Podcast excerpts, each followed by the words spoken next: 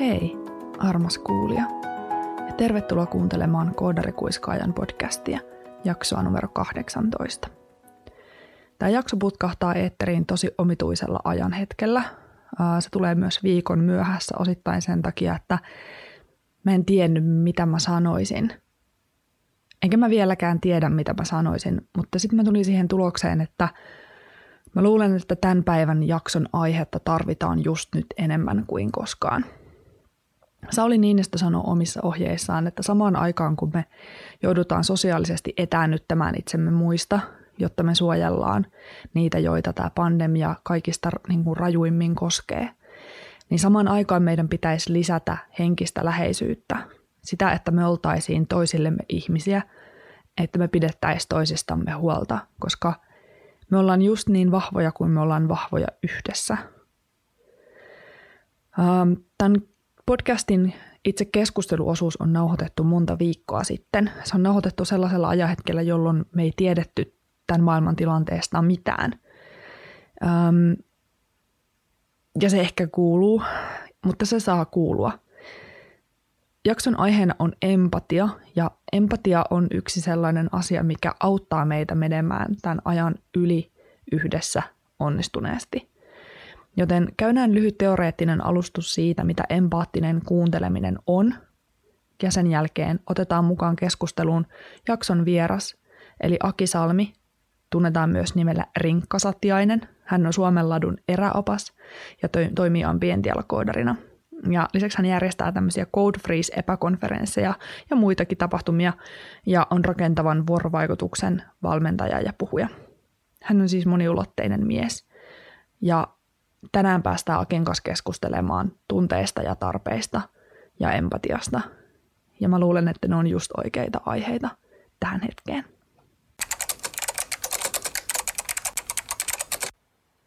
Tämän kerran teoreettinen alustus käsittelee kuuntelemista ja empatiaa.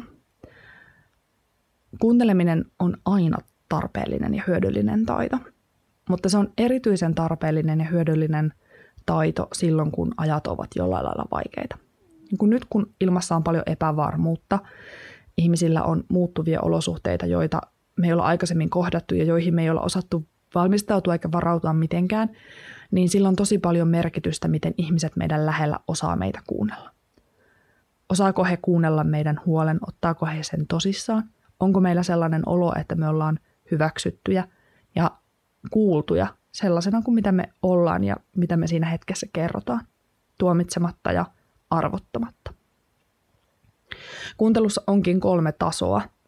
Ensimmäinen taso on se, jossa me kuunnellaan, jotta me voitaisiin vastata sille toiselle. Eli me kuunnellaan ja mietitään, että mitä mä tähän nyt vastaisin. Toinen taso on se, jossa mä yritän kuunnella ymmärtääkseni. Eli kuuntelen tarkoituksenani ymmärtää sinua ja sitä, mitä sä mulle kerrot. Mutta kolmannella tasolla me kuunnellaan ollaksemme yhteydessä toiseen ihmiseen. Silloin ei ole tärkeää se, mitä mä vastaan, eikä välttämättä edes se, että olenko mä ymmärtänyt sut kaikilta osin oikein, vaan se, että olenko mä tässä sinua varten. Haluanko mä aidosti tietää, mitä sä mulle kerrot ja mitä sun mielen päällä on. Tähän liittyy osaltaan empatia, ja empatiassa on neljä puolta. Näistä ensimmäinen on se, että kuunnellessa yritetään asettua sen toisen ihmisen asemaan. Ymmärtää, mitä se on käynyt läpi, mitä on tapahtunut, mistä hän kertoo. Toinen puoli on se, että pyritään välttämään tuomitsemista. Me ei koeta asioita samoilla tavoilla, me reagoidaan eri voimakkuuksilla me tartutaan eri asioihin. Ja vaikka välillä meistä voi tuntua, että toisen ihmisen reaktiot tai tunteet on jotenkin erikoisia tai omituisia tai jopa hyödyttömiä, niin me ei voida koskaan tietää täysin sen toisen ihmisen puolta ja tarinaa. Ja meidän ei ole myöskään hyödyllistä tuomita toista ihmistä siitä, mitä hän kokee, tuntee tai ajattelee. Eli empatia ei onnistu, me ei olla empaattisia toista ihmistä kohtaan silloin, kun me tuomitaan hänet. Ja jos haluaa pyrkiä kuuntelemaan empaattisesti, niin on tosi tärkeää pitäytyä tuomitsemasta sitä toisen ihmisen kertomaa. Kolmas puoli on se, että me tunnistetaan sen toisen ihmisen tunne tai tunteet. Eli tunnistetaan joko siitä, mitä hän suoraan kertoo, tai kehon kielestä, ilmeistä, eleistä ja rivien väleistä ja muista signaaleista, että mitä se toinen ihminen sillä hetkellä tuntee. Ja neljäs puoli on se, että miten se havaittu tunne kommunikoidaan, tai että se ylipäätään kommunikoidaan. Eli kerrotaan sille toiselle ihmiselle, että minusta nyt kuulostaa siltä, että, että, sinusta, että sinulla on tällainen tunne, ja sen takana on ehkä tällainen tarve. Siitä, miten tätä asiaa voi muotoilla ja miten tätä keskustelua voi käydä, niin Aki on paljon parempi kertomaan kuin minä, joten otetaan Aki mukaan keskusteluun.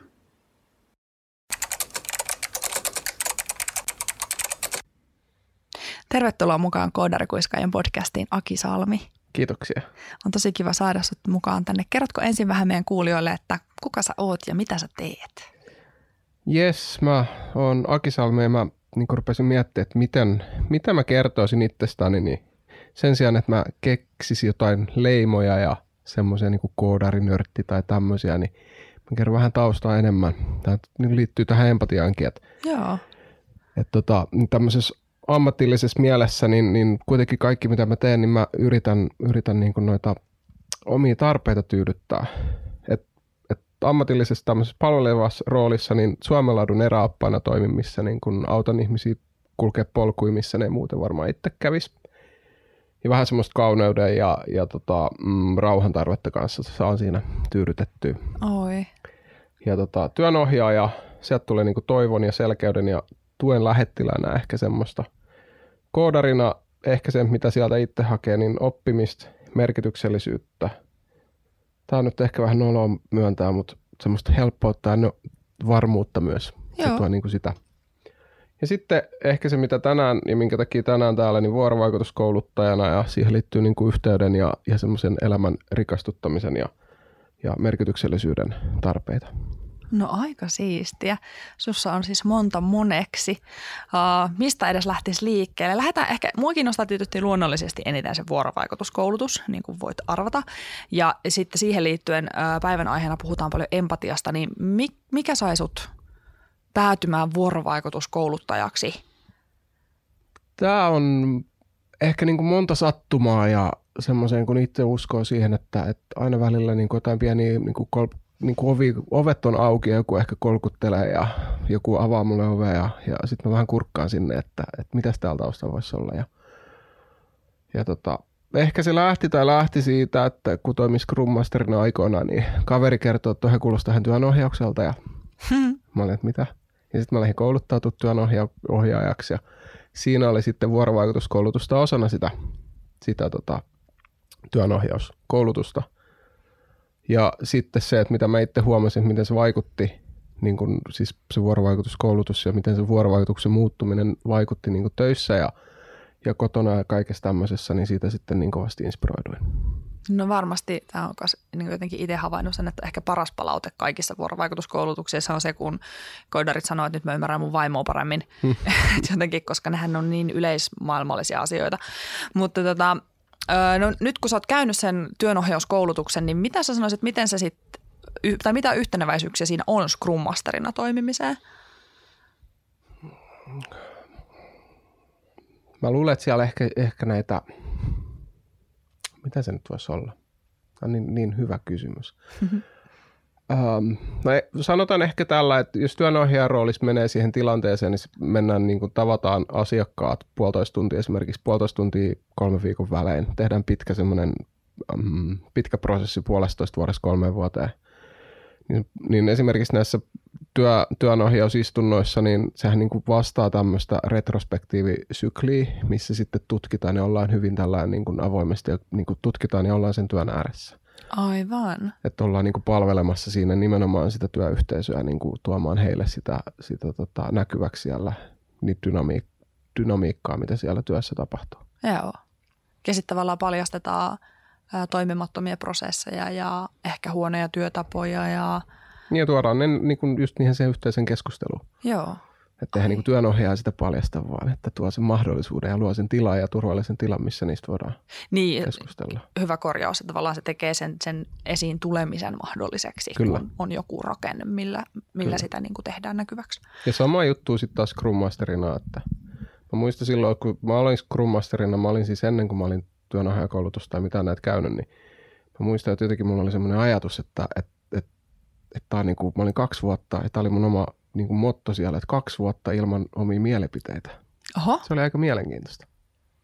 No nyt on pakko vähän lähteä sivupolulle, koska mi- mistä sä sait sellaisen ajatuksen, että kaksi vuotta ilman mielipiteitä ja sitten kun sä päätit sitä kokeilla, niin mitä tapahtui?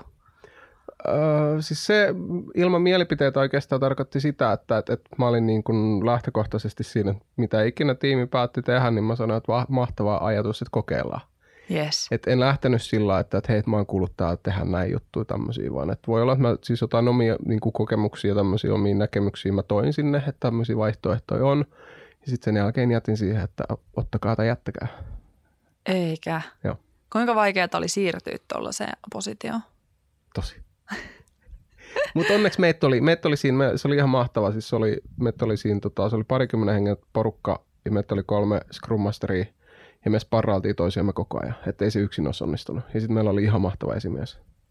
No mitä sitten, no siis en edes pysty kuvittelemaan, kuinka tärkeää se on, että sit siinä kohtaa, kun tekisi mieli neuvoa ja antaa vastauksia, että sulla on toinen, jota tekisi mieli neuvoa ja sitten voitte niinku yhdessä tukea siinä neuvomatta olemisen prosessissa, mutta äm, miten niin kuin, tavallaan, kun ihmiset on tottunut siihen, että ne esittää kysymykset Scrum Masterille tai POlle tai johtajalle tai tiimivetäjälle ja saa sieltä ne vastaukset, mm-hmm. niin miten se tiimi miten kauan niillä kesti ikään kuin tajuta, että Juman kekka Aki ei enää neuvo tai se ei enää anna mielipiteitään? No jos, se kysy, jos sieltä kysyttiin, siis se tapahtui hyvin nopeasti, että jos sieltä kysyttiin, että tehdäänkö me A vai B, mä sanoin, että onko kolikkoa.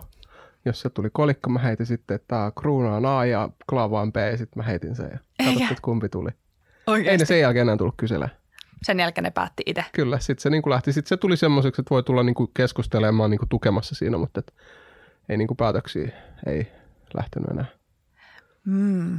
Miten tota, oliko tämä niinku yleinen linjanveto firmassa vai oliko tämä vain sun ja niiden muiden Scrum Mastereiden yhteinen päätös, että nyt ruvetaan toimimaan, niin mistä tämä niinku tuli? Mä luulen, että tämä ehkä parhaita tuli siitä liikkeelle, kun meillä oli semmoinen, kun mä menin, se oli, niin kuin, mä olin just mennyt sinne hommiin ja, ja tota, rupesin sitten menee tai toimii Scrum Masterina siellä. Siinä oli semmoista pientä muutostilannetta. Meillä tuli semmoinen kouluttaja, Heiramon Petri, tuli pitämään parin päivän koulutuksen ja siellä hän kertoi sitten Scrum Masterin roolista ja tuli sitä paljon niin kuin kertomaan. Niin me vaan otettiin se, että mitä hän sanoi, niin vähän niin kuin kirjaimellisesti. Siitä se sitten lähti. Ei vitsi. No mit, mikä sun havainto on, että äh, oliko, oliko siitä koskaan haittaa, että, toimitte noin? Ihan varmasti. Määrittele haittaa. Niin, totta. Et se, että et, et mitä se tarkoittaa, niin siis eihän se, niin kuin tietyllä tavalla tommonen, että jos niin kuin toimii yhtäkkiä täysin eri tavalla kuin ennen. Mä muistan, kun mä menin sinne, niin silloin Scrum Masteri oli vähän semmoinen niin kuin team leadi roolissa siinä kanssa. Ja sitten se oli, että jotain niin kuin design-päätöksiä mentiin sitten Scrum Masterille kysyä, että tehdäänkö me näin vai tehdäänkö me näin. Niin kun me tehdään yhtäkkiä täydellinen tai iso tämmöinen kulttuurillinen muutos, niin eihän se ole, ei se ole mikään semmoinen niin kuin hellä muutos, vaan että kyllä, se, kyllä se vähän ravistaa. No varmasti. Ää, tuliko tiimillä kipuja sit sen suhteen, kun tunsiko ne turvattomuutta tai niin kuin jotenkin ajelehtimistä? No toi on semmoinen kysymys, mitä, mitä kannattaisi tiimiltä kysyä. Ja samalla mä niin kuin itse niin kuin luotan siihen, että, että, että mitä me, me käytiin siis semmoisia niin one-on-one keskustelua myös Scrum niin kuin koko tiimin kanssa ja kaikkien kanssa. Että kyllä me niin kuin siinä, me otettiin se sitten ihan täysin se. Nimenomaan mä puhun me, koska siinä oli kaikki kolme – oltiin siinä niin kuin täysin mukaan sitten ja ajateltiin, että tämä on se meidän rooli nyt ja nyt me niin kuin, tällä tavalla me nyt toimitaan. Ihan supersiistiä. No sitten takaisin tästä kaninkolosta sinne, minne mun piti mennä, eli sinne empatiaan.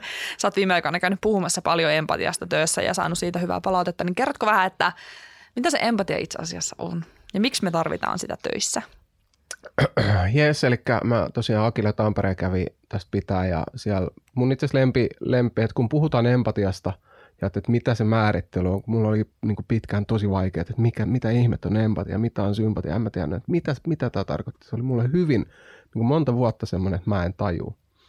Niin nyt mä oon löytänyt semmoisen Brené Brownin video YouTubesta ja varmasti linkkikin löytyy siitä jostain – missä niin kuin Brené Brown selittää sen empatian ja siinä oli, että siinä niin kuin empatia määritellään neljä, neljänä kohtana Ja ensimmäinen on se, että on tämmöinen perspective taking, eli voi niin kuin suomeksi katsoa toisen silmin.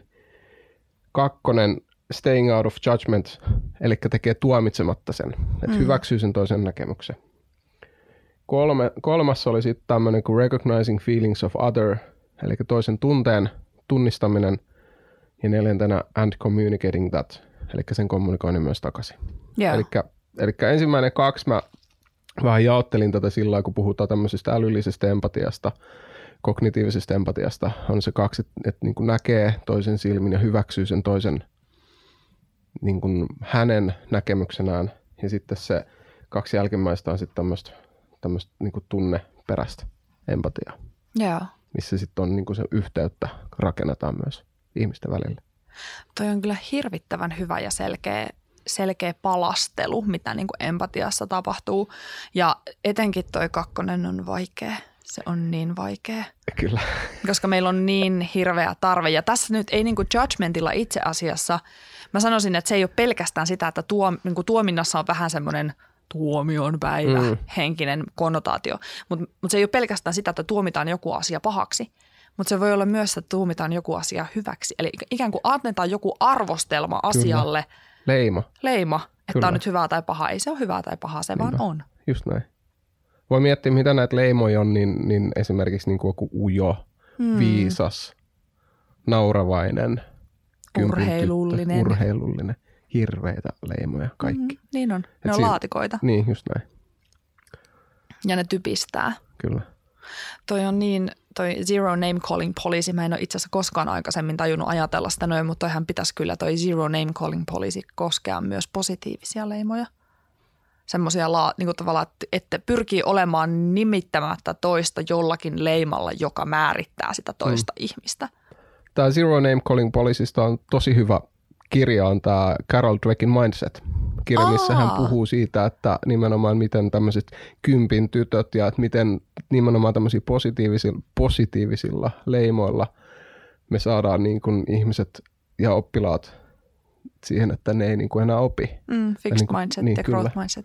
Pysähtyy toi, siihen.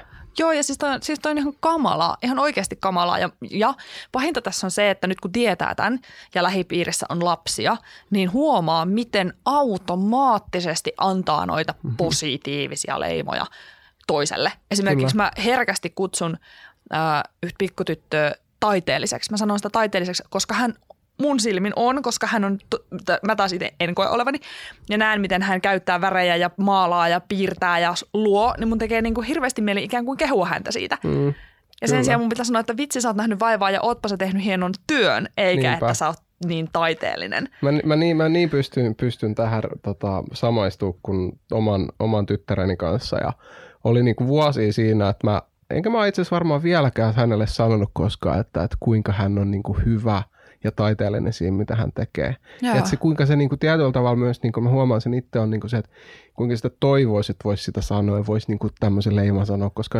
niin kuin sitähän niin kuin hyvällähän sitä sanotaan, hyvä tarkoitus siinä, siinä leimassaan. Ja, ja tota, mutta mitä itse tähän liittyen, niin muistaa tilanteita, kun mä oon paljon hänen kanssaan, niin kun me ollaan piirrelty jotain juttuja ja kun sit se ei ole mennyt oikein ja se ei ole onnistunut ja kaikkea tämmöistä. Että jos se on tämmöinen fixed mindset tyyppisesti, niin sehän niin kuin, ei vitsi, että mä en enää, mä en enää niin kuin pysty tähän parempaa. Mä lopetan, mä, lopetan. luovutan. Niin mä muistan, mä oon niin monta kertaa istunut hänen vieressään, sit mä nyt kumitetaan, me kokeillaan uudestaan, me, me harjoitellaan, että et, et se oppiminen on se, niin kuin missä, mikä sitten kantaa, ja se, niin kuin siitä tulee sitten se, se niin kuin, että huomattu se, että, että miten ollaan niin kuin kehitytty siinä. Joo, toi on siis, mä oon kanssa ollut tällainen kympin tyttö leiman saanut ja, ja semmoinen niin kuin, kantanut montaa semmoista niin kuin kilttiä, mm. tunnollinen ja näitä. Ja se on niin kuin hämmentävää, miten vasta tässä vaiheessa elämää niin kuin 30 jälkeen yhtäkkiä alkaa tajuta, miten pienessä lokerossa sitä on pötköttänyt. Niinpä, niinpä. Et jos linjoilla on kympin tyttöjä tai muita leiman saaneita nörttejä tai muita laatikoihin tungettuja, niin tarkastelkaapa niitä leimoja, mitä kannatte mukana. Niinpä. Mitä, sul, mitä leimaa sä oot kantanut mukana?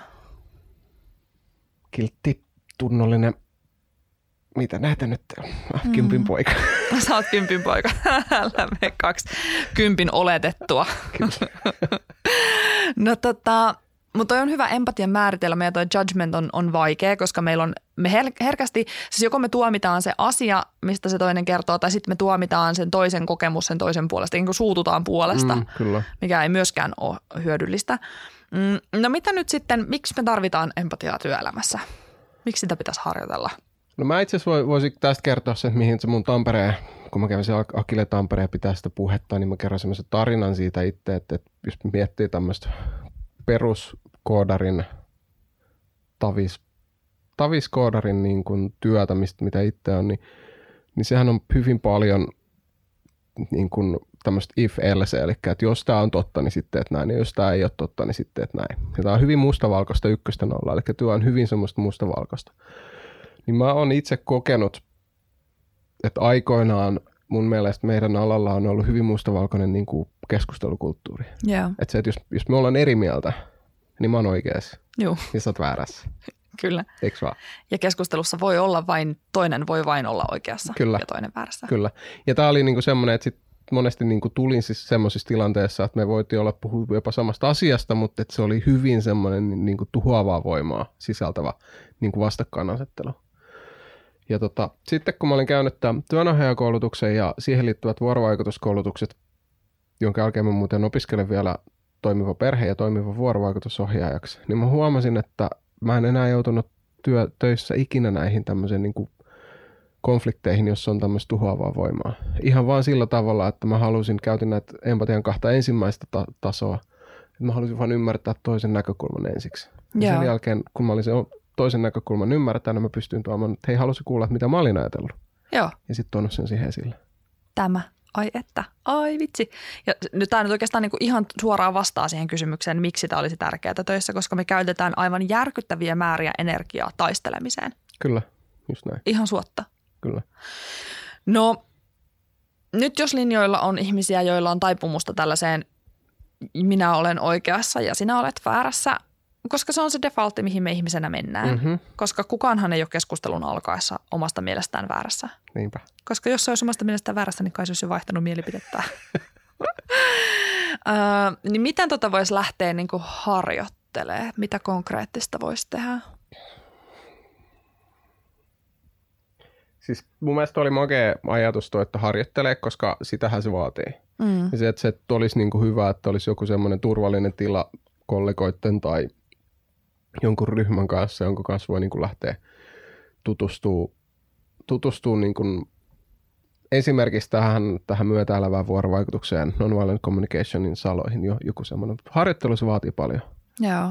Ja, ja se, että, että, se, että koska me siinä niin kuin itsekin, ja sitten tämä on muuten siinä mielessä mun mielestä ihana, että jos mä niin kuin puhun tämmöisestä myötäelävän vuorovaikutuksen niin kuin polusta, tämmöisestä NVC-jutusta, niin mä en mitään muuta lupaa ja mä en mitään muuta myy kuin keskeneräisyyttä. Joo. Sata, mä oon aina keskeneräinen siinä suhteessa. Mä löydän aina tilanteita, jos mä huomaan, että, että oho, Mä meinasin just nimittäin kysyä, että joko sä osaat vai vielä, vieläkö säkin harjoittelet? Se on ihan jatkuvaa. Se on ihan jatkuvaa harjoitusta mulla. Se on ihan siis, joo siis paljon pystyy, paljon juttuja, paljon niin kuin on sitä, missä pääsee kivasti ja missä niin kuin ajattelee, no olipas tää nyt, menipäs tää kivasti. Ja sitten paljon tulee niitä. Etenkin perheen kanssa ja etenkin- sukulaisten. Etenkin juuri tämä. Meidän on ehkä jotenkin vielä vähän helpompi töissä välillä, paitsi Kyllä. sitten kun asiakas osuu johonkin oikein kipeään paikkaan. Toi on siis, toi on niin totta. Ja mä oon sitä ennenkin tässä podcastissa jahkannut ja jahkan monta kertaa, että semmoista niinku, siis voi että kun voisi jotenkin juomaveteen saada sitä armollisuutta. Mä just tuossa itse tajusin, itsekin siis aina ja ikuisesti harjoittelen tätä. Ja aina välillä mulle osoitellaan, tietysti kun mä on, ko, mielestäni koulutan näitä juttuja, tai siis ei mielestäni vaan koulutan näitä juttuja, niin sitten ihmiset tykkää osoitella, että opettaja, opettaja, huomasitko kun itse tuossa juuri äskettäin, niin sitten huomasin.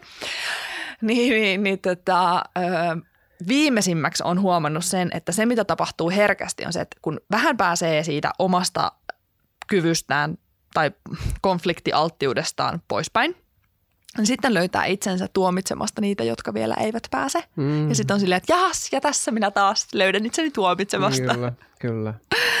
Et se on sinänsä loppumaton niin. suo. Ja sitten siinä, sit, miten siinä hetkessä sit pystyisi osoittamaan itselleen sitä armollisuutta, että et, et huppista, että näin kävi.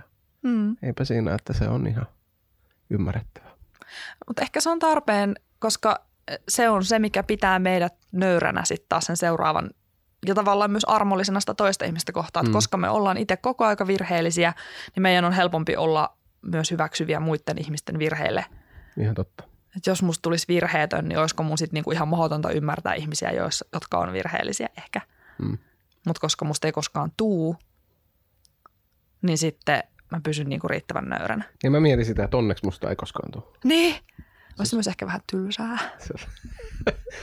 sitten sit siinä olisikin, mitä, missä vaiheessa siinä enää sit oppisi? En tiedä. No.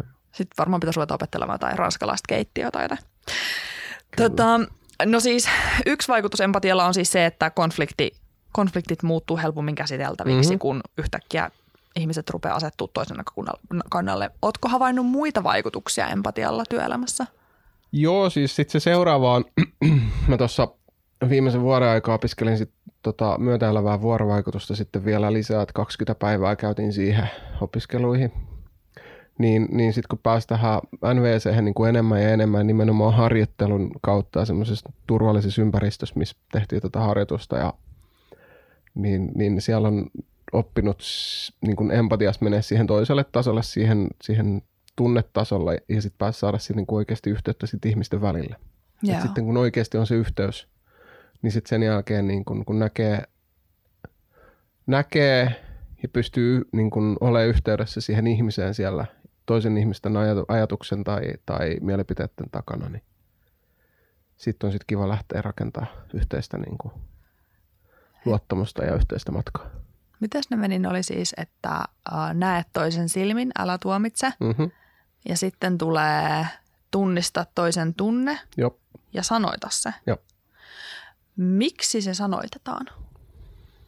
Mä luulen, että siinä on siis, siis sanoittamisessa tässä, tässä tota, niin kun on se, että, että, että kun mä sanon, jos mä sanotan sun tunteet, niin mä varmistan sen, että, että oot sä tullut kuulluksi juuri, juuri niin sillä tavalla kuin sä haluat.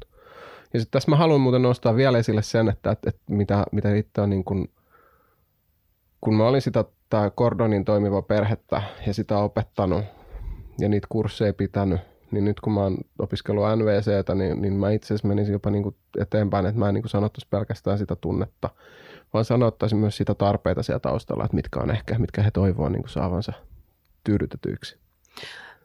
Nyt puhutaan varmaan perustarpeista, näistä tämmöistä niin sanotusta universaalitarpeista. Universaaleista, kyllä. Onko niihin mä näen, että sulla on joku lista. Mulla on joku lista täällä. Mulla on monta listaa. Mulla on. Yes. Oh wow. Tässä on semmoinen 40-50 tarvetta ja näihin Oi. yritän, yritän sitten, niin kun, kun yritän saada yhteyttä sitten toisessa, niin, niin tota, siinä vaiheessa. Voi kuulija, näkisitpä tämän. Ehkä me voidaan tehdä tästä joku tiivistelmä show notesihin, mutta tässä on siis... Mutta siellä on, siellä on tämän, tämän saa netistä ihan ilmaiseksi kyllä. No niin, laitamme linkin show notesihin. Laita, mm. laita tässä kohtaa pausa, tai älä laita vielä pausa, mutta kuuntele ensin. Öö, me tämmöisen osoitteeseen kuin Savannah Connections, connectionsxl.fi. Laita pausi ja käy hakemassa sieltä tämmöinen tarpeet-lista, niin, niin ymmärrät ehkä paremmin, mistä seuraavaksi puhumme, koska tämä on aika massiivinen tämä lista. Mutta siis äh, avaa mulle vähän tätä. Mitä tässä tapahtuu? No tässä on oikeastaan perustuu tuosta NVCn niin kun yksi ajatus on se, että mitä NVC tuo, tuo mun mielestä selkeästi lisää niin kuin moneen muuhun vuorovaikutusjuttuun, mitä itse on opiskellut ja mitä, mitä on niin kuin kouluttanut, on se, että, että, että kun tunteet esimerkiksi, tai kun on tunteet, niin tunteet yleensä tarkoittaa, että, että nousee siitä, että onko meidän tarpeet tyydyttynyt vai onko ne tyydyttymättä. Eli semmoiset niin kutsutut, niin kuin, mä en halua käyttää negatiivista, mä haluan käyttää vaikeammin käsiteltävät tunteet. Tulee ehkä siitä, että, että jotkut tota, tarpeet ovat tyydyttämättä. Esimerkiksi, että, että jos niin kuin arvostuksen tarve jää töissä tyydyttämättä, niin, niin siitä voi tulla tosi turhautunut ja ehkä jopa pelkoa nousta siitä mm. ja surua ja suuttumusta. Kyllä. Ja sitten taas, että jos arvo, arvostus, arvostuksen tunne täyttyy jollain ihanalla tavalla töissä, niin siitä voisi siis semmoista lämmintä ja, ja mitäs tunteet siitä voisikaan tulla? Iloa, Iloa. ja energisyyttä ja jopa rakkauden tunnetta. Kyllä. Vähintäänkin välittämistä. Välittämistä, kyllä. Wow. Niin tässä on niinku se, mitä NVC ja, ja Marcel Rosenberg on, on ajatellut, ja myös se, että, että tarpeet on niinku, että kaikki mitä me tehdään, niin me yritetään tehdä sen takia, että kaikki mitä me tehdään elämässämme, me pyritään tyydyttämään tarpeita. Joo. Asiat, mitä, mitä jotkut tekee vähän omasta mielestä kummallisesti, ovat kuitenkin, niin he yrittävät sillä niin kuin omalla toiminnallaan tyydyttää jotain heidän tarpeitaan. Ja että se strategia, mitä he käyttää, voi olla vähän vaan niin kuin kummallinen mun mielestä. Ja tämä muuten on tosi mielenkiintoista, koska mehän on opittu sitten niin kuin, ähm, käyttämään semmoisia, mikä se olisi se hyvä sana, selviytymismekanismeja tai e, vaihtoehtoisia menetelmiä niin kuin monet, monet ehkä niin kuin ulkopuolisen silmän haitallisilta näyttävät esimerkiksi vaikka alkoholismi tai väkivalta mm. tai ylensyönti tai, tai peliriippuvuus, niin nekin on usein niin kuin vaan haitallisia, sinänsä niin kuin ehkä sille ihmiselle itselleen haitallisia mekanismeja jonkun tarpeen tyydyttämiseksi, kun sille tarpeen tyydyttämiselle ei ole ollut mitään muuta keinoa. Joo, varmaan ju- juuri, juuri näin.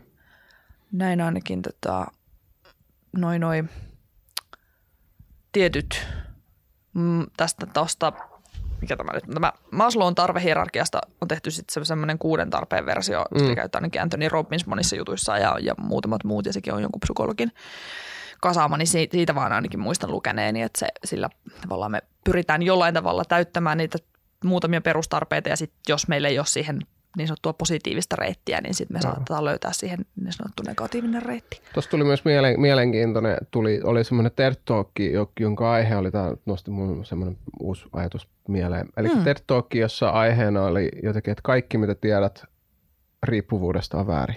Ja. Missä oli, että, että riippuvuuden vastakohta on yhteys. Joo. Mikä oli niin tämmöinen mielenkiintoinen. Joo.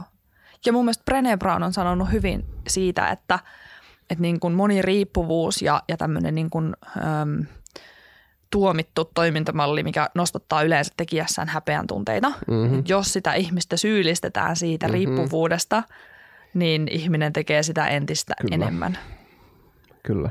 Josta päästään taas siihen, että tämä tämmöinen niin kuin yleinen retoriikka siitä, että me tuomitaan alkoholisteja tai huumeaddikteja tai peliriippuvaisia on todella tuhoisaa. Niinpä, ei auta yhtään.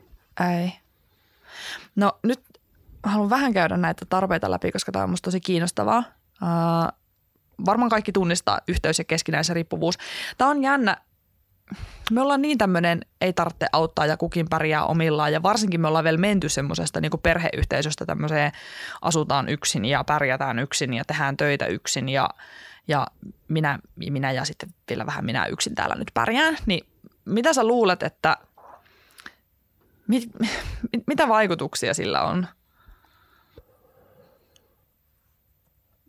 Mä itse, mun mielestä myös Brené Brown tästä puhuu just siitä, että me, me niinku sitä yhteys on se, että, että, mitä me, mitä me niinku kaivataan tosi paljon ja että, että häpeän tunne myös niinku liittyy siihen, että, että se on niinku pelko siitä, että, että se yhteys katoaa. Mun mielestä se oli jotenkin näin mm. sanottu.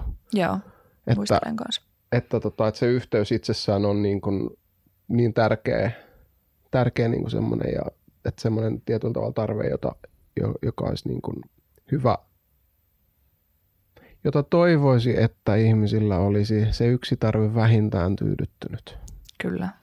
No itse asiassa tähän liittyen, ähm, mäkin olen kohdannut työssäni muutamia devaajia, jotka on tullut mulle silleen, että, niin, että, että, että mä nyt vaan en oo empaattinen. Mä en vaan oo empaattinen piste mä nyt vaan oon tämmöinen, enkä mä voi tälle mitään. Öö, niin onko näin? Vai voi, onko empatia sellainen, mitä ihminen ihan oikeasti pystyy synnyttämään itsessään harjoittelemalla?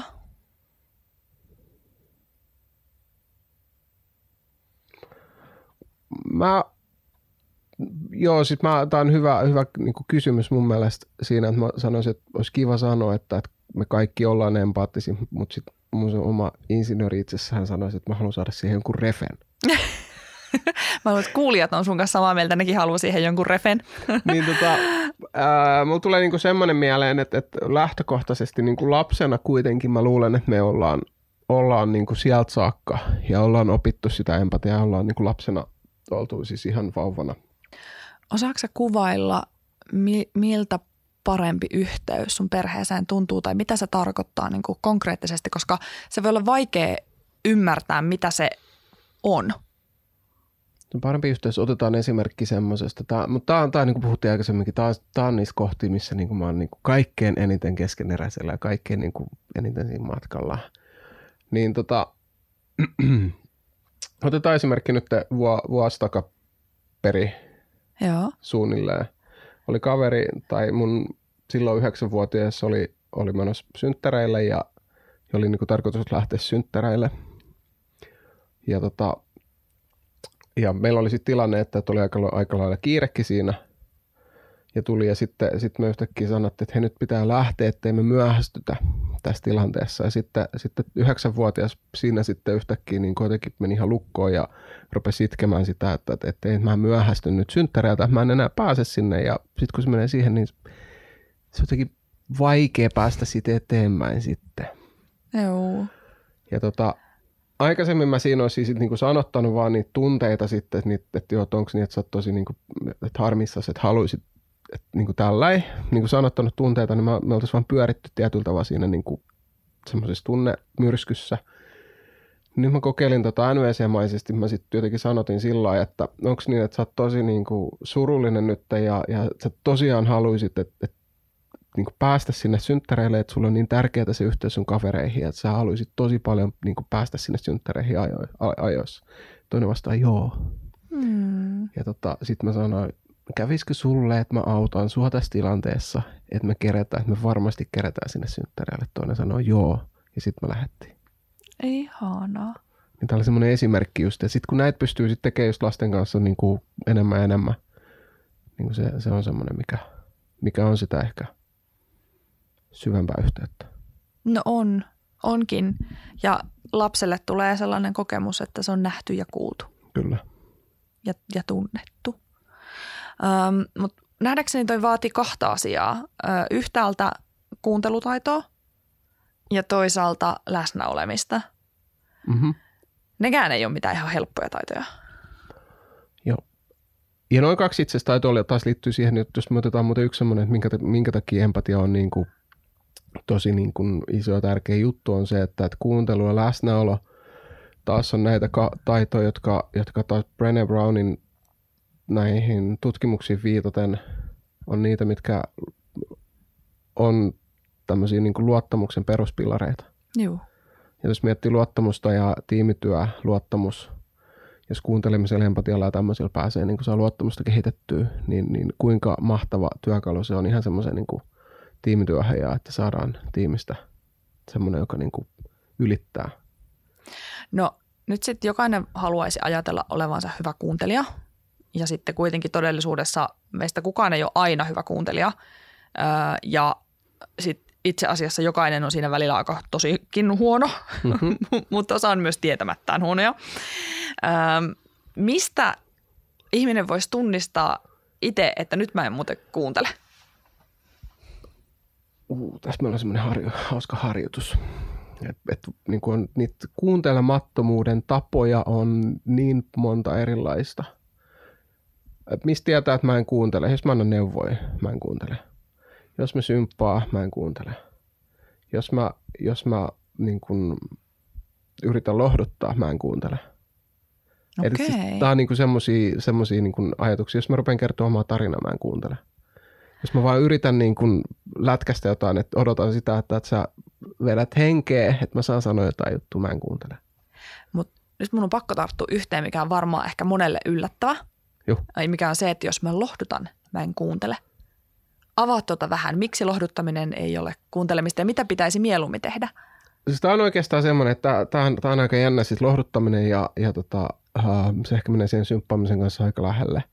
Tämä on asia, mikä, mikä myös kun olisi kursseja ja koulutuksia, mitä mä pidän, niin, niin tämä on myös kysymys, joka joka kerta kysytään multa. Oikeasti? Oikeasti. Ihan joka kerta? Ihan joka kerta. Ai että mä olen ennalta arvattava. niin tota, tähän on semmoinen harjoitus, missä tämä ihan oikeasti koetaan, missä, missä tota, toinen sitten sanoo jonkun oikein semmoisen sopivan pienen harmin, mitä voi tehdä, ja sitten toinen rupeakin siinä lohduttaa tai symppaa. Ja huomataan, että, että se ei niin kuin siinä hetkessä auta, siinä ei tuu sitä kuulluksi tulemisen kokemusta Joo. sille, joka sen kertoo sen haasteen, vaan että se kuulluksi tulemisen kokemus, kuulluksi tulemisen kokemus tulee sitten enemmänkin siinä, että niin kuin semmoisen läsnäololla ja No mutta tämähän on nyt hyvä uutinen ö, oletettavasti ainakin muutamalle kuuntelijalle, koska tiedän, että niin kuin lohduttaminen ja niin sanotusti oikeiden sanojen löytäminen on monelle haaste. Öö, ja tämä on itse asiassa hyvä uutinen myös mulle, joka yritän aina lohduttaa ja neuvoa, koska siis äh, sehän on, se on itse asiassa aika kuluttavaa niin. yrittää aina lohduttaa ja neuvoa se on kuluttavaa yrittää miettiä, miten mä nyt lohduttaisin ja myös lohduttaa. Tämä on itse asiassa hyvä uutinen ihan kaikille, että sen sijaan, että me yritetään miettiä, että mitä mun nyt pitäisi olla ja tehdä ja miten tästä nyt tulisi hyvä, niin olisikin tärkeämpi vaan olla. Mm. Öö, mä koen näin, mutta onko tämä universaali kokemus, että ky- kysymysten kysyminen on hyvä – et mulle tulee ää, ilmeisin paljastaa, että ehkä ei ole. Se riippuu. Tämä niin riippuu tilanteesta. Ei, mä en myöskään sano, että, siis sanoit, että onko niin, että kysymystä, jos mä nyt kuulin oikein, kuulijat voi var, varmistaa, että menkää 30 sekkaa taaksepäin. Sanoitko sen, että, että onko oikein, että kysy, tai kysymysten esittäminen on hyvä juttu. Jos mä taas niin para, paneudun siihen sanaan hyvä, Joo. miten määritellään hyvä? No mä tarkoitan tässä ehkä sitä, että onko se niin kuin, onko se, hyvä kysymys se, mitä mä yritin ajaa sillä takaa, on se, että kun itse koen, että jos multa kysytään jotakin, niin se, on niin kuin, se osoittaa, että se toinen on kuunnellut, kun se haluaa tietää jotakin lisää, se kysyy ikään kuin tarkentavia kysymyksiä. Tai, ja, tai vaihtoehtoisesti tulee sellainen olo, että sitä toista kiinnostaa, hmm. mikä on ehkä myös sellainen, että on tosi inhottavaa puhua ihmiselle, jonka naamasta näkee, että toi ei muuten jaksaisi kuunnella nyt yhtään. Mut, niin ehkä mä yritin kysyä, että onko se, niinku, onko se universaalia, että kysymykset, kysymyksillä on tällainen vaikutus vai onko tämä vaan, ei, ei ole, se ole siis vain minä. Konteksti, konteksti, niin kuin kontekstista riippuu. Okay. Oletetaan tilanne, että, että, että mä tulisin niin kuin, tosi niin kuin, ison ongelman tai semmoisen niin kuin, ison, ison tota, jonkun todella suuri tarve, joka mulla on tyydyttämättä ja mä tulisin sun kanssa juttelemaan. Joo. Ja sit sä rupeisit kysyä kysymyksiä ja niin, tota, niin tässä on semmoisia muutamia juttuja, mitä, mitä niin kuin mä oon itse huomannut kerran, on, tota, on se, että, että ensinnäkin siinä kohtaa, kun jos sä rupeat kysyä kysymyksiä, saatat niin kuin sen johdon, että, sä, niin kuin, että mihin suuntaan niin kuin se tarina kulkee. Totta. Niin siinä on yksi tämmöinen juttu. Ja, tota, ja mä en ehkä pääse sinne, niin kuin mikä mussa on niin kuin silloin sit alossa oikeasti sit kiinni. Et ehkä mä sitten toivoisin siinä niin kuin vaikka sitä just, että, että niin kuin on hiljaa tai, tai nyt mä tiedän sen, että mulla on näitä näitä kirahvikavereita esimerkiksi, että jos on joku semmoinen tilanne, niin mä, mä pystyn mun kirahvikavereille soittamaan. Mä tiedän, että mä saan semmoista just semmoista emppaa, mitä mä itse haluan ja mitä mä itse kaipaan. Mikä on kirahvikaveri? Kirahvikaveri on tota, tämä NVC, näitä, jotka on käynyt NVC-kursseja, NVC Eikä. oppineita. Kyllä. En kestä. Joo, kyllä. Kirahvi on kirahvit tuollakin. Totta totta. Niin jos kävit katsomassa tämän tarvellista, niin siellä on nurkassa kirahvit. Kyllä. Niin tota, siis tämä on niinku semmoisissa tilanteissa kysymykset ei ole välttämättä, se ei niinku ole sitä niinku kuuntelemista, että jos, jos on semmoisessa niinku tunnekuohussa, missä ei niinku, siinä kohtaa se, kun järjellä ei ole enää musta mitään, mitään järjelle, järjelle ei ole enää järkeä mun päässä, niin mm-hmm. siinä vaiheessa kysymykset ei auta. Ja sitten, että jos me puhutaan jossain, niin kun, jos mulla on joku semmoinen ongelma, joku semmoinen työongelma tai joku muu tämmöinen ongelma, joku haastejuttu, niin silloinhan kysymykset on mitä parhaimpia. Aivan, eli Et, se riippuu. Niin, sen takia mä sanoin, että konteksti ja että se ei ole universaali. Yes. No nyt sitten toinen kysymys on se, että osaatko sanoa, kun joidenkin ihmisten seurassa tulee sellainen olo, että toinen kuuntelee. Esimerkiksi sun seurassa mulla on koko aika sellainen olo, että sä kuuntelet. Kiitos. Uh, mutta sitten samalla se, niin kuin toinenkin ihminen, joka katsoo samalla lailla silmiin ja on, on niin kuin ikään kuin huomio on sinänsä läsnä, mutta silti tulee sellainen olo, että ei tulekaan kuulluksi, niin onko se, niin kuin se tulkinta minussa, niin kuin tietysti varmasti on, mutta et, tavallaan miten, miten me osattaisiin kuunnella niin, että siitä toisesta tuntuu siltä, että se tulee kuulluksi. Jos me ei voida sitä ilmineerata esimerkiksi kysymällä kysymyksiä tai lohduttamalla tai neuvomalla tai muuta, että mistä se, itse asiassa mulla on toinenkin kysymys. Mä kysyn tämän ensin, mä yritän muistaa sen toisen vielä. Eli mistä, mistä tavallaan, mi, miten me voidaan niin osoittaa kuuntelevamme, vaikka sitä ei voi oikein osoittaa sitä kuuntelemista. Mulla tulee tässä ehkä semmoinen, semmoinen mieleen, semmoinen, tämä on varmaan niin kuin ehkä suunnilleen lainaus. Marshall Rosenbergillä sanoo näin, että älä tee vaan mitään, ole vaan läsnä. En mä osaa sanoa sen parempaa. Okei. Okay.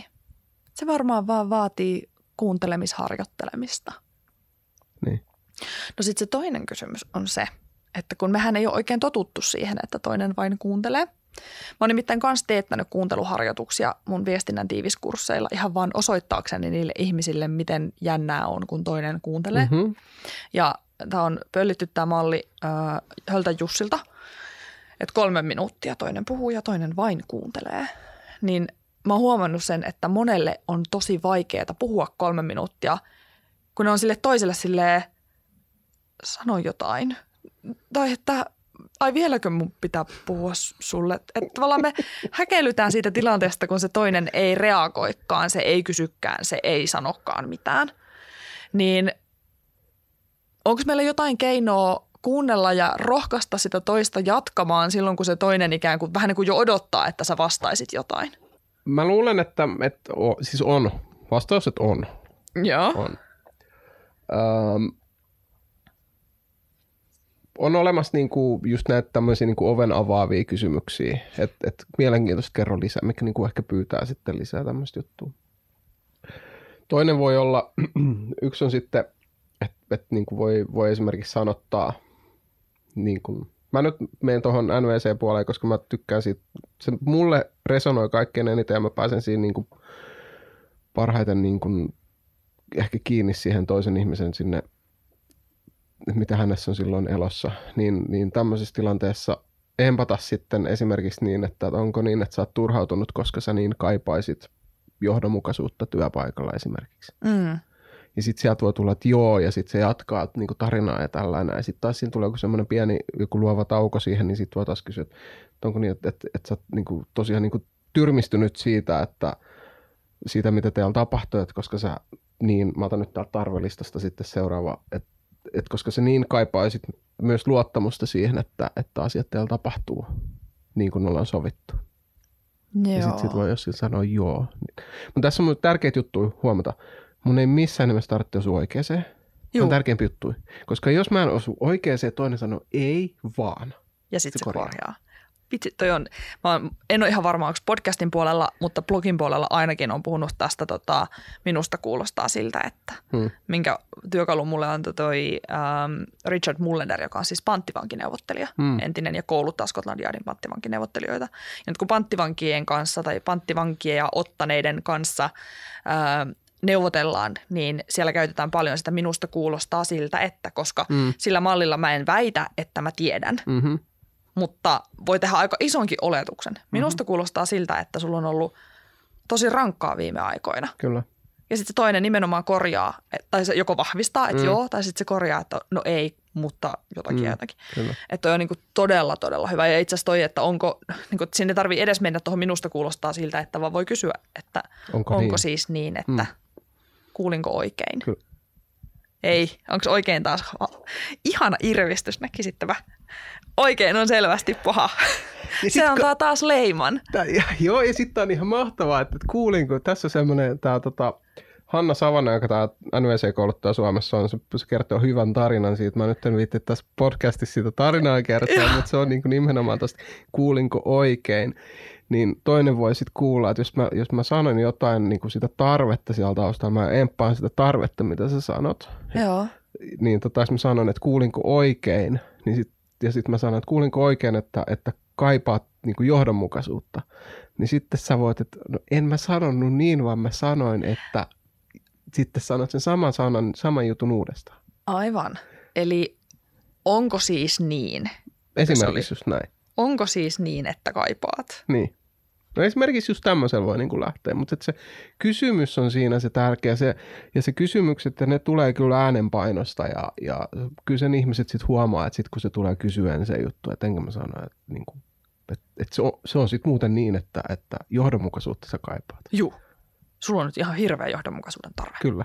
Mulla on yksi tärkeä juttu ennen kuin lopetellaan ja, ja, tota, ja se liittyy siihen empatiaan ja tämmöisen, koska sitten kun oikeasti toista, mä huomaan sen, että kun mä tu- kuuntelen toista, Joo. niin se vaatii multa ihan hirveästi energiaa. Joo. Niin mulla on, ja mä pidän itselläni täyden oikeuden olla kuuntelematta. Joo. Mä kuuntelen ja mä emppaan toista nykyään vain ja ainoastaan silloin, kun se olisi se juttu, mitä mä kaikkein mieluiten haluan tehdä. Vau. Meillä on aina mahdollisuus sanoa, mä en pysty nyt. Mulla ei ole nyt sitä niin kuin mahdollisuutta tehdä tätä nyt. Mä en pysty nyt emppaamaan, koska ei ole tilaa mun, mun elämässä esimerkiksi tässä hetkessä. Toi on niin älyttömän hyvä lisäys ja tarpeellinen lisäys. Ja itse asiassa niin kuin, toivoisi, että useampi tunnistaisi itsestään, kun ei jaksa. Et mm. Mä tiedän, että linjoilla on paljon introvertteja ja introvertteillä on jo raskaan perhevaiheen tai raskaan työpäivän, eikä tavallaan, että jos on töissä raskasta, niin kotona voi olla vaikeuksia jaksaa, ja jos on kotona raskasta, niin töissä voi olla vaikeuksia jaksaa. Ja sen tunnistaminen, että ei yritä niin kuin väkisin, kun ei se auta, Mm. että yrittää väkisin kuunnella silloin, kun ei, ei vaan ole sitä energiaa, millä Niinpä. kuunnella. Ja se ehkä niin kuin myös, myös sitä, että et, et kysyt jossain vaiheessa, mitä on semmoisia ensimmäisiä askelia tähän juttuun, niin kuin mä otan tästä myös takaisin, niin kuin vähän palaan siihen, Joo. että se, että ymmärtää ja oppii myös että antaa itselle empatiaa. Se itse empatia on tosi tärkeä juttu kanssa, ja, ja kun siihen pääsee, niin pystyy niin kuin itseä kuuntelemaan, pystyy sanottaa itselle niitä omia tunteita, omia tarpeita sieltä taustalla, niin se niin kuin auttaa siihen kanssa. Sitten voi niin kuin esimerkiksi huomata se, että, että no, mulla ei just nyt ole niin kuin tilaa ja, ja tota, mä niin kaipaan esimerkiksi lepoa tai mä niin kaipaan niin kuin itse tulla kuulluksi Mm. tämän hetken aikana, että mä en, niin kuin, mä en nyt pysty kuuntelemaan. Ja mä haluaisin nostaa tästä Savannan listasta. Täällä on tämmöinen leikki-kohta, mm. Mikä on meille aikuisille muuten todella vaikea monesti. Ilo, hauskanpito, huumori ja seikkailu. Me ei anneta itsellemme riittävästi lupaa iloita ja leikkiä ja pitää hauskaa. Kato, kun kärsi kärsi, niin kirkkaamman kruunun saat. Niinpä. niin että, että niin kuin pitäisi huolta myös siitä, että muistaa leikkiä Niinpä, yksin tai yhdessä. just näin. Yeah. Tota, ennen kuin lopetellaan, niin mitä sä aiot oppia seuraavaksi? En mä tiedä, mä en tiedä mikä ovi tällä hetkellä kolkuttaa. Mulla on tota semmoinen mahdollisu- mahdollinen ovi tossa, että, että saattaa olla, että opiskelen tai, tai sertifioidun NVC-kouluttajaksi. Se on semmoinen 3-5 vuoden projekti. Vau. Wow. Se voi olla se. Mut, ja sitten, no joo, sit mitä muuta mä oon oppinut, niin totta kai siis on paljon, paljon niinku koodausjuttuja, mitä mä, mulla on niinku kasakieliä, mitä mä haluan opetella. Oi. Ne on semmosia niinku, se on semmoista niinku erilaista. Mutta siis ehkä, mä luulen, että tuohon NVC-juttuun liittyen niin ehkä enemmän ja syventävää. Sovittelu. Olisi viikonlopun sovittelukoulutus keväällä tulossa mahdollisesti sinne. Mäkin olen miettinyt sovittelua. Mä oon ymmärtänyt, että iso osa sovitteluista tehdään vapaaehtoistyönä. Esimerkiksi siis ihan niin kuin kouluissa kiusaamissovitteluja ja konfliktisovittelua, mutta siis ihan myös niin kuin riitatilanteita, Mm. siis niin kuin jopa rikostilanteita sovitellaan Mm. vapaaehtoissovittelijoiden voimin, niin se on siistiä. Joo, ja tuossa oli tuossa, mitä toi NVC-koulutuksessa oli, niin siinä oli nimenomaan niin kuin NVC-sovittelu, että mm. Mm. semmoinen tarvelähtöisesti sitä, ja mun mielestä se on niin kuin tosi, tosi mielen, mielenkiintoinen, tota, ja se, että miten niin kuin toiset tulee siinä sovittelutilanteessa kuulluksi, ja miten siinä voi saada, että, että, että niin kuin kaksi ihmistä tai useampi, niin yhtäkkiä tuleekin kuulluksi siinä tilanteessa, niin Toi se kyllä kuulluksi tulemisen, siis se, se meidän tarve sillä, että hei, että, että joku oikeasti kuulee ja joku toinen, niin kuin, että mä tuun kuulluksi täm, tässä yhte, yhteydessä. Niin. Se on siis se on, ja jokainen tunnistaa sen itsessään. Miten, jos ei tunnista sitä tarvetta, niin tietää sen tunteen, kun on joskus, joskus tullut kuulluksi, mm-hmm. Niin se on todella voimakas kokemus. Tähän liittyen toi third story, että kuinka saadaan niin kuin kaksi eriävää mielipidettä kuinka saadaan muodostettua se kolmas tarina, jossa ne molemmat tarinat ovat yhtä aikaa totta, niin siitä on hyvä kirja toi Sheila Heenin ja Douglas Stonein Difficult Conversations. Sitä voin kyllä suositella. Kerro jengille, mistä sua voisi talkata internetissä, mistä sä löydyt? Mä luulen, että, että äh, semmoinen, että jos se rinkkasatiainen nimeä etsii Googleesta, niin se varmaan löytyy mun Twitteriin ja mun kotisivuun ja Joo. semmoista.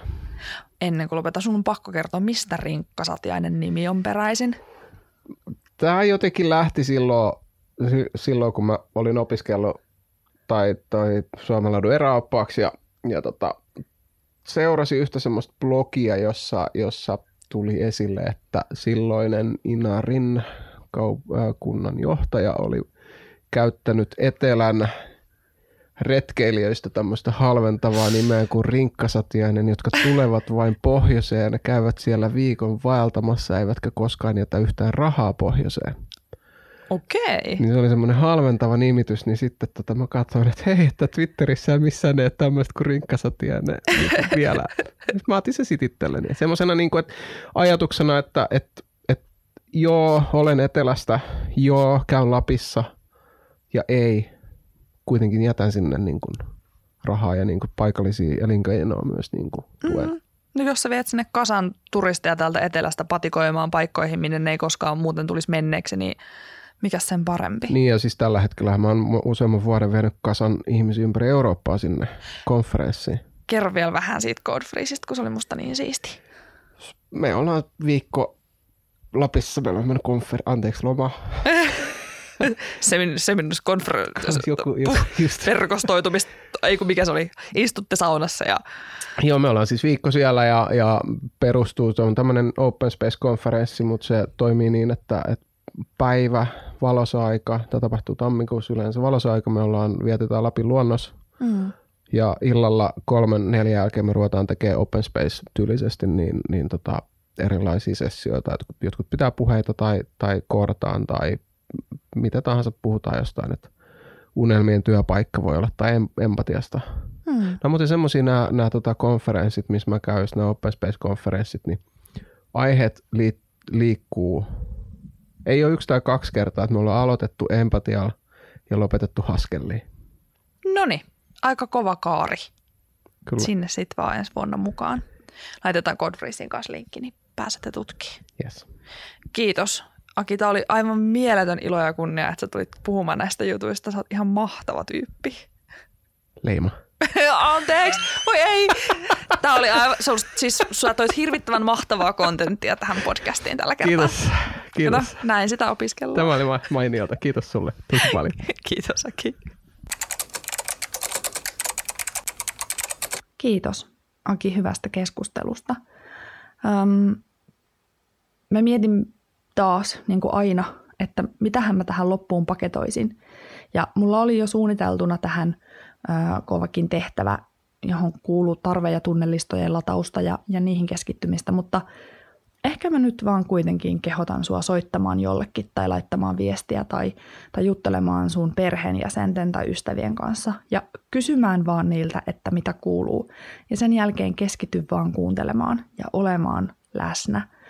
Um, me voidaan kuuntelemalla lievittää ja helpottaa monen ihmisten erilaisia tunnetiloja ja se on tärkeää, koska meillä on kuitenkin paljon, mistä me voidaan olla myös kiitollisia, paljon asioita, mistä me voidaan olla positiivisia. Meillä on kuitenkin vielä kaikki ihan hyvin. Ja pitämällä toisistamme huolta, me pidetään huolta, että ei semmoinen tarpeeton tuska ja ahdistus pääse leviämään. Ja se helposti leviää, jos ihminen on liikaa yksin ja omien mietteidensä kanssa. Sen takia on hyvin tärkeää kysyä ihmisiltä silloinkin, kun he aktiivisesti itse tule kertomaan, että mitä heille kuuluu, että mitä sulle kuuluu. Kyllä he sitten kertoo, että mistä te haluaa puhua ja on vaan tärkeää, että on paikalla ja kuuntelee empaattisesti ja tuomitsematta. Um, niinpä paketoin tämän jakson tähän. Kiitos Aki Salmi, tämä oli loistokas ja todella aikaan sopiva keskustelu.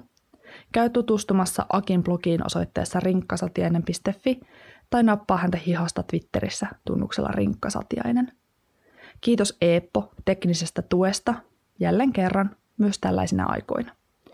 Ja antakaa ihmeessä palautetta edelleen ja arkailematta. Tulkaa koodarikuiskaajan Slackiin osoitteessa koodarikuiskaaja.fi kautta Slack. Ja palautetta voi antaa Twitterissä at Elisa-Liisa tai osoitteeseen elisa at koodarikuiskaaja.fi. Ensi jaksossa, joka mahdollisesti, toivottavasti ja oletettavasti tulee taas kahden viikon päästä ihan normaalilla aikataululla, niin vieraana on norsukuiskaaja Mikael Siirtola, joka on myös The Screwmaster of the Universe. Me pohditaan silloin tunteita ja elefantteja ja norsun raahaamista ja sille ratsastamista ja mistä hitosta onkaan kysymys, niin tuu kuulolle ensi jakson aikaan. Ja sitä ennen pysy turvassa, pysy terveenä, pysy empaattisena ja pysy läsnä. Kuullaan taas.